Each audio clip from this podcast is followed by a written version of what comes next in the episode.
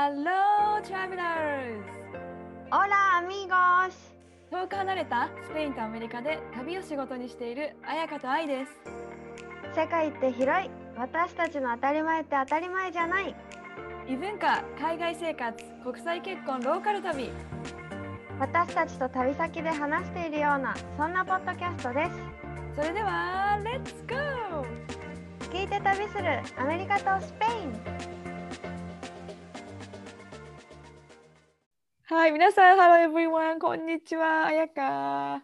Hola 皆さん.こんにちは Hola todos はい、コルトドス。今回は、えー前回に引き続き、あのー海外に来たからこそとか、こんなユニークな出会い、すごい人っていうののちょっと続きをね、あのー前回に引き続き話していきたいと思います。前回が長すぎちゃったからねまだ私たち話したい人いたから今日もまた引き続き面白い人たちを紹介しますはい、します。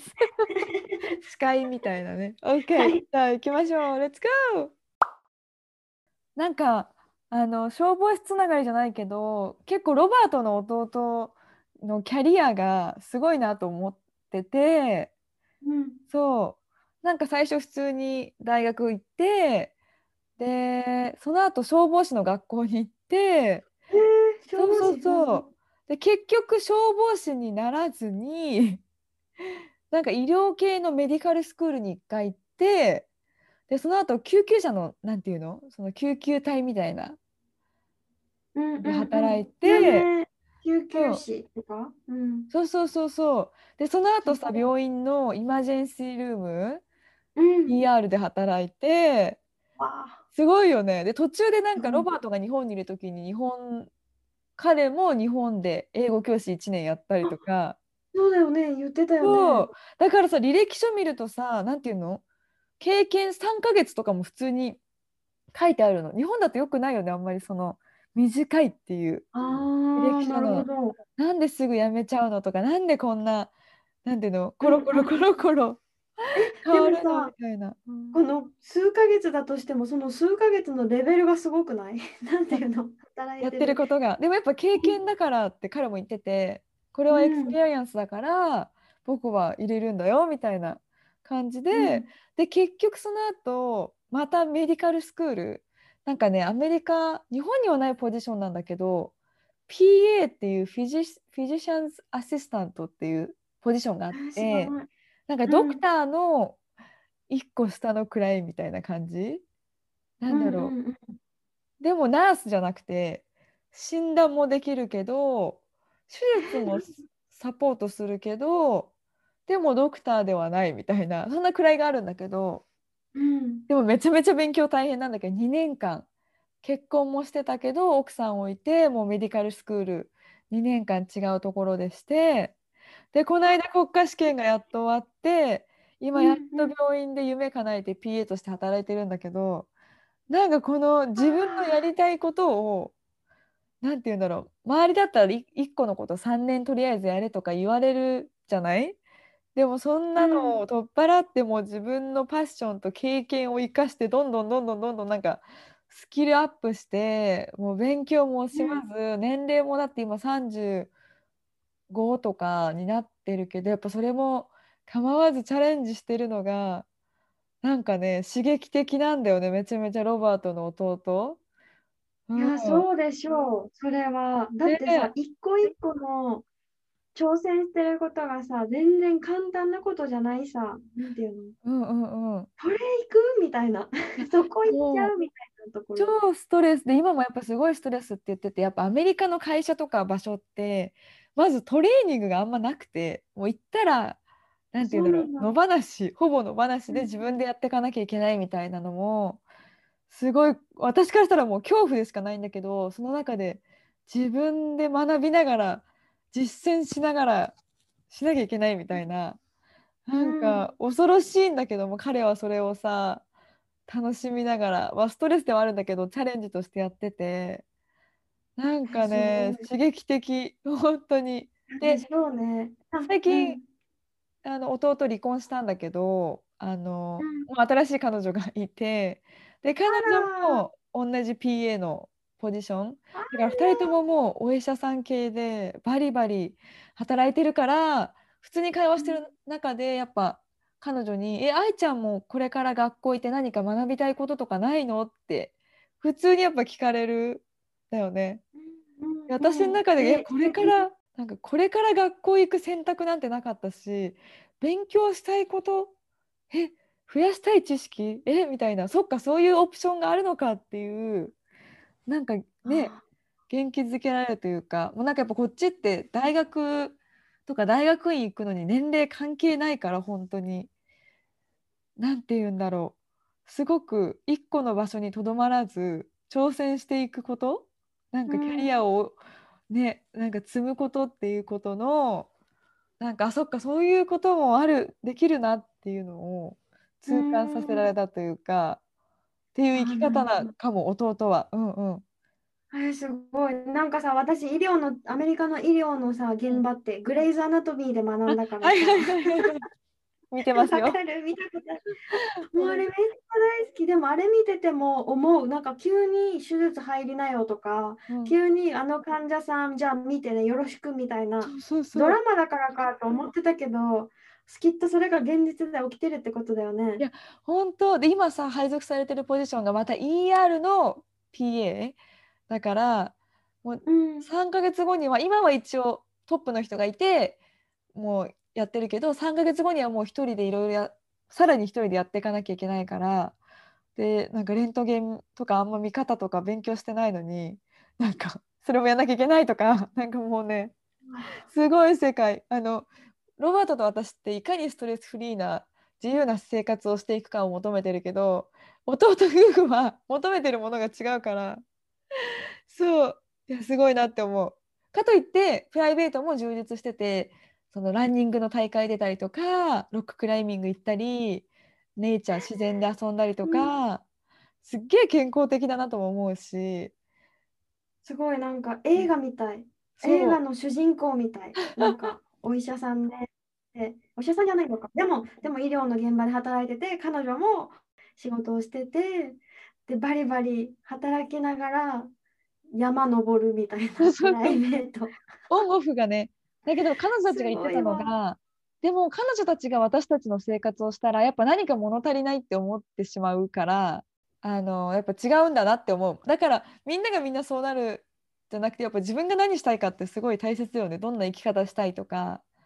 なんかそれでかかといって私たちはロバートの弟みたいなライフは絶対に送りたくないと思ってるからすごいそこはあの尊敬するリスペクトするし刺激的だけどやっぱ求めてるもの違うなって改めて感じさせられた。うんうん。うん、なるほどね、うん、でも違うからこそめっちゃ仲いいなんかお互いなんだろう。お互いのライフスタイルをジョークで言い合うみたいな感じ。なんか逆にすごいなって思う私のサンディエゴに住んでる日本人の友達もいて例えばなんか日本ってやっぱ結婚したら自由がなくなるとか結婚しちゃったら旅行に行けないとかいろいろ思ってる人がいるかもしれないんだけど1人は結婚してるけど3ヶ月に1回は絶対海外旅行に行ってる友達がいてヨーロッパ行ったり1人で1ヶ月メキシコ旅行行ったりとかでそこで友達と合流したりとかなんかほんと結婚に縛られず自由にそのまま、えー、うんライフスタイルしてる友達もいて。日本にいたらさなんか旦那さんにこれしないととか結婚したから勝手に入るみたいなやっぱまだまだ多いような感じがして、すごく自由だね。だしなんか余裕がある生活にもやっぱ余裕があるかな。うんまあ自分も働いてる、ね、のもあるだろうし時間も余裕がある仕事をしてたりとかしてるし、うんうん、あとなんか専業主婦の日本人の友達がいてサンディエゴに住んでる。すごく自由なライフスタイルを送ってるママでなんかあんまりその友達料理が好きじゃないのかな。で旦那が料理好きだからすごい旦那さんが料理するの。専業主婦だけど。で旦那もちろん働いてるよ。であれだね、うん、需要と供給がちゃんとうまいこと合ってるんだね。そうそうそう。でちゃんと子供の時間と自分時間をきちんととってて義理のお母さんに子供預けて遊びに行く時間自分の時間を取るのを週何回かしてるしなんか多分日本だったらなんだろうえ？みたいな感じに思われるかもしれないけどすごいやっぱママがそれでハッピーだから家族もハッピーだしなんか自由な子育てをしてる私のその友達を見てそっか子供ができたら時間自分の時間なくなっちゃうって思ったけどいや自分で選択していけるし周りのサポートとかなんか甘えていいんだっていうのをすごく思思わせてくれる。なんかこんなママいるんだっていうねなんか自由すぎて本当にいい意味でね。それすごい大事なんか聞聞いてほしいいろんな人に。この話。なんかさお母さんになったからこれはダメとかお母さんになってなんだろう私の知ってる人の中で自分の仕事があってそれは大好きな仕事ではなくって生きていくための仕事。で家族が、まあ、旦那さんも働いてて子供もいるから本当はこのことを勉強してないしたいんだけどそれをのは間違ってるって思っていて、うん。だん両方旦那さんと両方の収入がないとちょっと大変だからだから好きじゃないけどこの仕事をしないといけないみたいな。うん感じで思ってるんだけどそれはなんか子供のため子供がここに行きたいって思ったら行かせてあげられるように子供のためにそういう生活をしてるって思ってたんだけどなんかその子が言ってたのが子供に自由に素直に育ってほしいって思ってるのに自分は自由に素直に生きてるかなってすごい思った時があったって話をシェアしてくれてであそうかそういう子供親の姿を子供は見てるんだなって自分は思ったって言ってたからさなんかこの話とかもすごいもしかしたらいい刺激になるのかなって思ったうん。今聞いてて。確かにそうなってほしかったらそういう姿をね見せたいって思うよね。うんなんかうん、なんか言ってた。うん。矛盾かもって言ってることとうん。自分がやってること。確かに。でもど気持ちはめちゃめちゃわかる。本当。ねなんかでもこんな子育ての仕方あるんだっていうのを私も見せてくれたからそううんすごくなんか勇気になるというかあ子供ができてまたさらに自由になれるライフスタイルもあるんだろうな得るものも多いしって感じたかな。うんうん。もう自分次第だね本当自分がどそう。どうするか。うん。なんかさ、私も一つ、もう一人出会った子でシェアしたい話があって、うん。なんか子供に関することなんだけど、その子の考え方、あ、もうその子はパウラっていう、えっとね、ルーマニアとモルドバだったかな、のうん。ハーフ？の子で、うん。まあ、出会った沖縄で出会ったんだけど、しかも。たまたま。そうそうそう。出会ってでその子とヨガを通して友達になってですごいいろいろ話をしたらすごい考え方が面白くってさ子供欲しい子供欲しいってすごい考えててでも産みたいじゃなくってうん。子供を養子として欲しいってずっと思ってたんだって、うん。その子は。なんか産むのも考えてないわけではないけど現実的にその子多分ね私より年上3 5 6歳かなうんうん。多分。で現実的に今パートナーがいないからで今から出会う感じも今のところしない。日本にいるしうん。って言ってて、で日本語喋れないし英語しか喋れなくって仕事も英語しか使わなくって、そうだからなかなか出会いが難しいって言っててでなんかそんな中でこう結婚しないと子供ができないって考えてたからなんか私の中で。確かに 確かに。なんかそうそうっていうアイディアがあったから考えがあったからその子の話が最初キョトンって感じだった子供をこう作るっていうより子供をなんか仕事を今一生懸命頑張ってるのは将来子供を迎え入れるために頑張ってる。なるほどね。それが結婚して自分の子供を産んでではなくてそうそう養子として迎え入れるための準備期間。へえ、そうだよね。そういう選択も確かにあるんだけど、なんか普通はって思っちゃうよね。うんうん。そう。なんかすごい面白い。でなんでそういう考えになったのって聞いたら高校生だったかな？1617歳の時になんかボランティア学校で学校全体でボランティアでなんか孤児院みたいなところに行ったらしくって孤児院と病院が併設してるみたいなうんうん。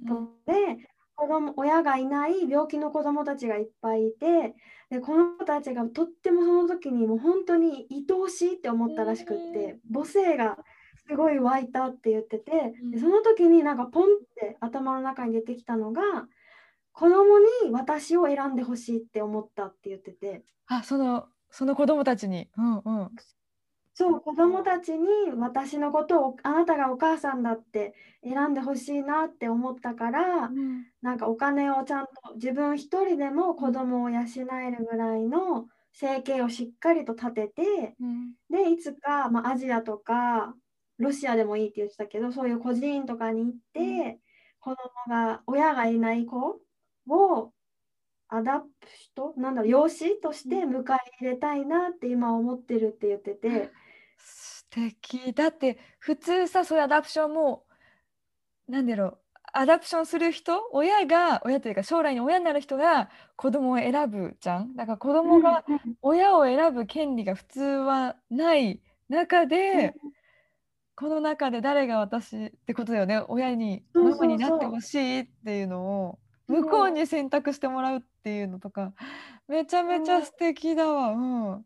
ねえすごいよね。なんかこうあこういう考え方あるんだなって思ってさ。確かに。なんかだからシングルでいることも悪いっても思わない。シングルで子供がいない。ことを悪いって思わないし逆にだから自分一人じゃなくてプラスアルファもう一人育てることができるようになるためにバリバリ今のうちに仕事したいって思うって、だから婚活とかじゃなくって仕事楽しいし仕事みたいな。このそのそういう意味での将来の何？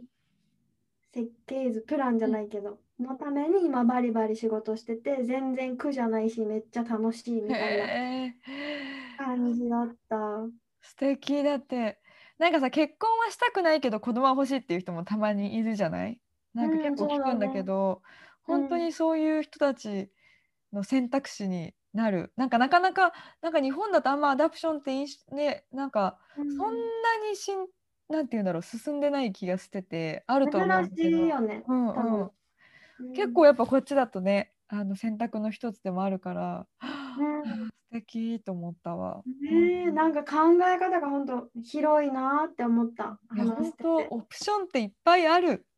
うんうんうん。狭めてんの自分みたいな感じよね。うん、そう、本当にそう。自分がこうね、閉じてるもんね。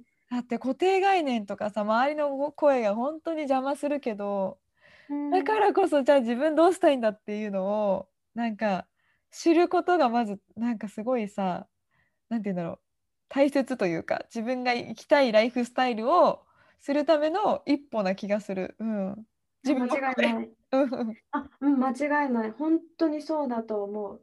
なんかいつでもやっぱ自分だよね。いや 本当にでも迷う本当に迷ういろんな人生のステージで迷うからやっぱ毎回毎回自分と向き合いたいっていううん願望、うん本同じく私もです。当にえまたもう一人さ、面白い生き方。私全部女性？あ、全部じゃないか。カップルの話はカップルもいたねそう、もう一人ね、スペイン人の女の人なんだけど、前にさ、何回目のエピソードかな、なんか、で話した中で、うないが一時オンラインの学校に通ってたっていう、ノマドの学校に通ってたっていう話をしたじゃん。その時に先生がついたってうん。あの話を多分したと思うんだけど、その学校の先生がすごい面白い人生をうん歩んでて、うん。あこれもまた話したいなと思ったんだけどその人はスペイン人でもともと今はアフリカに住んでるの。旦那さんもアフリカ人。へえほうほう。そうそうそう。でももともとはスペインに住んでて結構バリバリのなんていうの？キャリアウーマン、うん。すごい仕事も忙しくってで結構収入もよくってっていう仕事生活をしてたんだけどなんかん何か足りないって思ってたんだって。うん。幸せなはずなんだけど収入もよくって、うん。で満ち足りた生活。結構同世代の女性と比べるといい生活をできてるはずなのに、何か物足りないってずっと思ってて、で旅行でも行ったら気が晴れるんじゃない？みたいな。誰友達に言われたんかな、うん。かなんかで。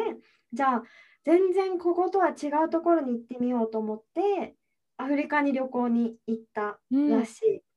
まあ近いしねスペインから行ったら。うんうんでアフリカに行ったらもう全然暮らしが違うじゃん。うんでその人もいろんなこうボランティア施設みたいなところ回ったりとかして驚愕結構ショックが大きくって、うんでそこでなんかお手伝いするのを一緒にやったらしいこううん貧しいお家にこう食べ物とかお水をあげるとかた洋服あげるとかそういうのをやったらもうとってもとっても感謝されてその現地の人にね、なんか仕事でボーナスもらうよりも喜びを感じたらしくって、へーうん。本当に嬉しいってその人は心から思ってだからスペインに戻ってきた時にまたこの生活に戻ったみたいなうん。楽さをすごい感じたらしくってでそれから数年間お金が貯まったらボンってお休みを取ってもう3ヶ月とか2ヶ月とかアフリカで過ごすっていう生活を何年か過ごしてたらだんだん私の生活の拠点はスペインじゃないって思うようにへー。でアフリカだって思うようになってそれでなんかこのでも私にはどんな何のもスキルがないうんうんなんだろうコンピューターパソコンも全然仕事以外のことは何もできないし何にも手に職もなんだろうできないからノマドとかでできないって思ってたんだけど、まあ、この学校を見つけてうん。でその先生と話してたら私が一番パッションを持ってるのはこの現地の人たちを助けたいっていう思いと、この国が大好きっていうことが私のパッションだって気づいてじゃあそれをそう私のようにそう思っている人たちをこの国に連れていくアフリカに連れていく架け橋のような存在になればいいんだって気づいて、うん。だからボランティアしたい人たちのためのツアーみたいなのをはい始めた。そうそうそう、それがうまいこと言って、アフリカでお家が持てるようになって、うん。で、今、1年の半分はスペイン、半分はあっち、アフリカみたいな感じで生活してて、で、向こうで出会った男性と結婚して、で、その男性も今、スペインに来たりもしてて、で、なんだろう、こんスペインをスペイン人を向こうに連れていくっていう今ルートはできたから、今度はこっちにいる人たちで仕事がない人たちをどうやって私の国に連れてこれるかっていうのを今は考えてるって言ってて。うん。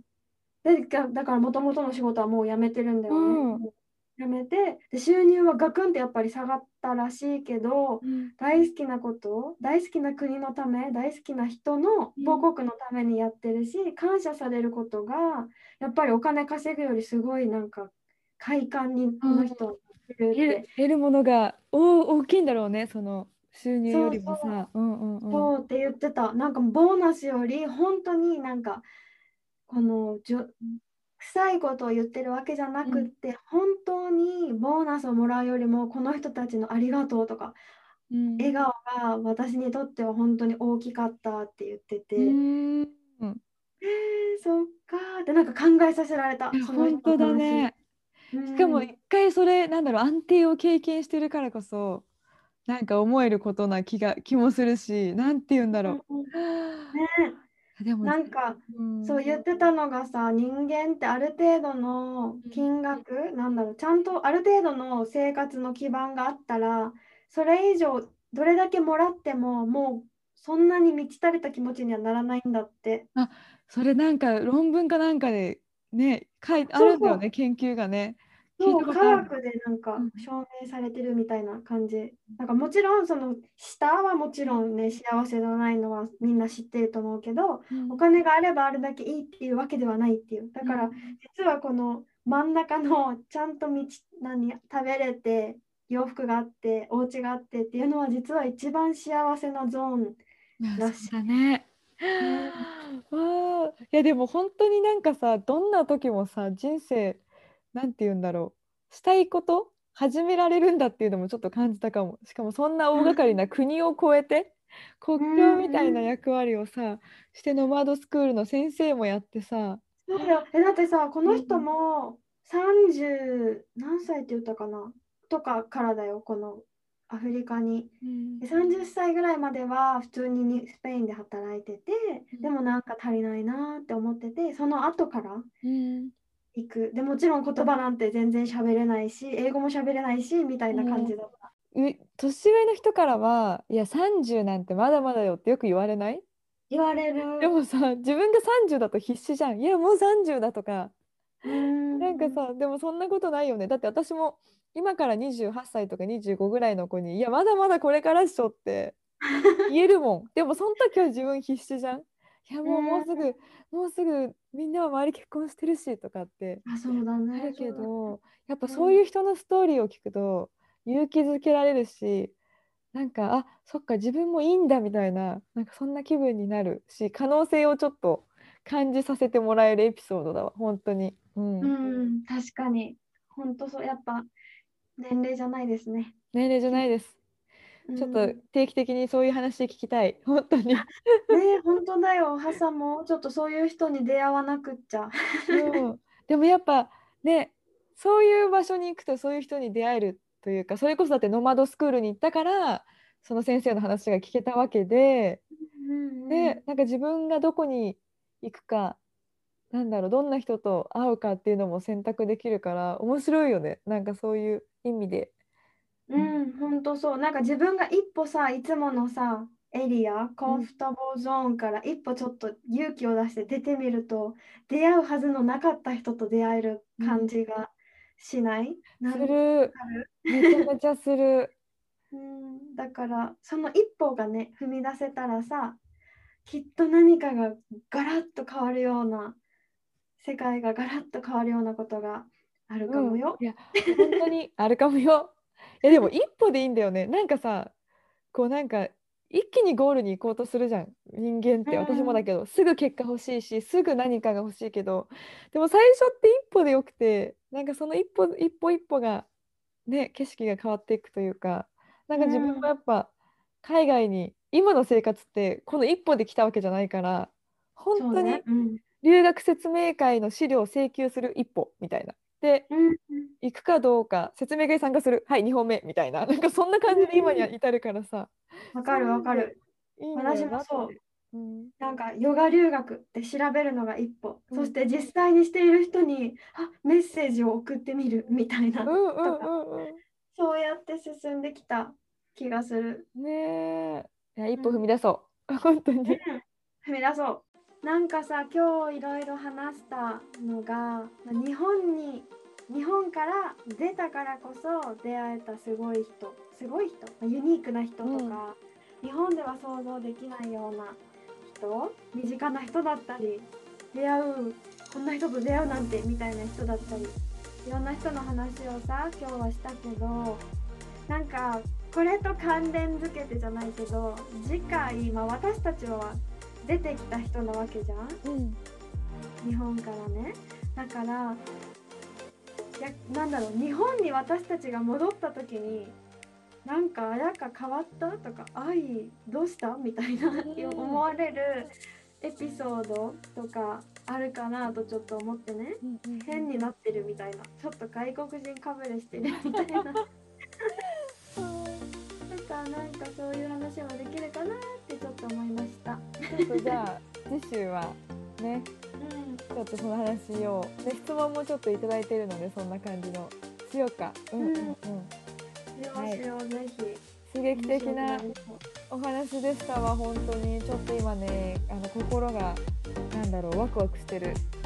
聞いて話を。あ、本当？いや、いいことだ。でもね、本当私もすごい自分で話しながら、そして愛の話とかも聞きながら、なんか自分のことを振り返ったりとかしてた。なんだろう、出なかったら今の私は形成されなかったんだなとかうん。って思って考ねえ。たりした。うん。でも私結構これからどうなるんだろうっていうのを考えてた。これからもまだ全然わかんないんだな。次の5年次の10年。なんかって思ってワクワクする。本当に。未知すぎて。どうしよう、うん。私もスペイン人みたいにわーわーわーって言ってたら。ありえますね。はい。ででは皆さんまた来週ですね。お会いしましょう。あの何か本当にあの質問とかあのエピソードのリクエストがあったらメールアドレスでもあのインスタの DM でもいいのでぜひ送ってください。あやかが、えー、旅熱私がサンディ英語です。ではでは皆さん今日も良い一日をお過ごしください。またねアディオーアディオー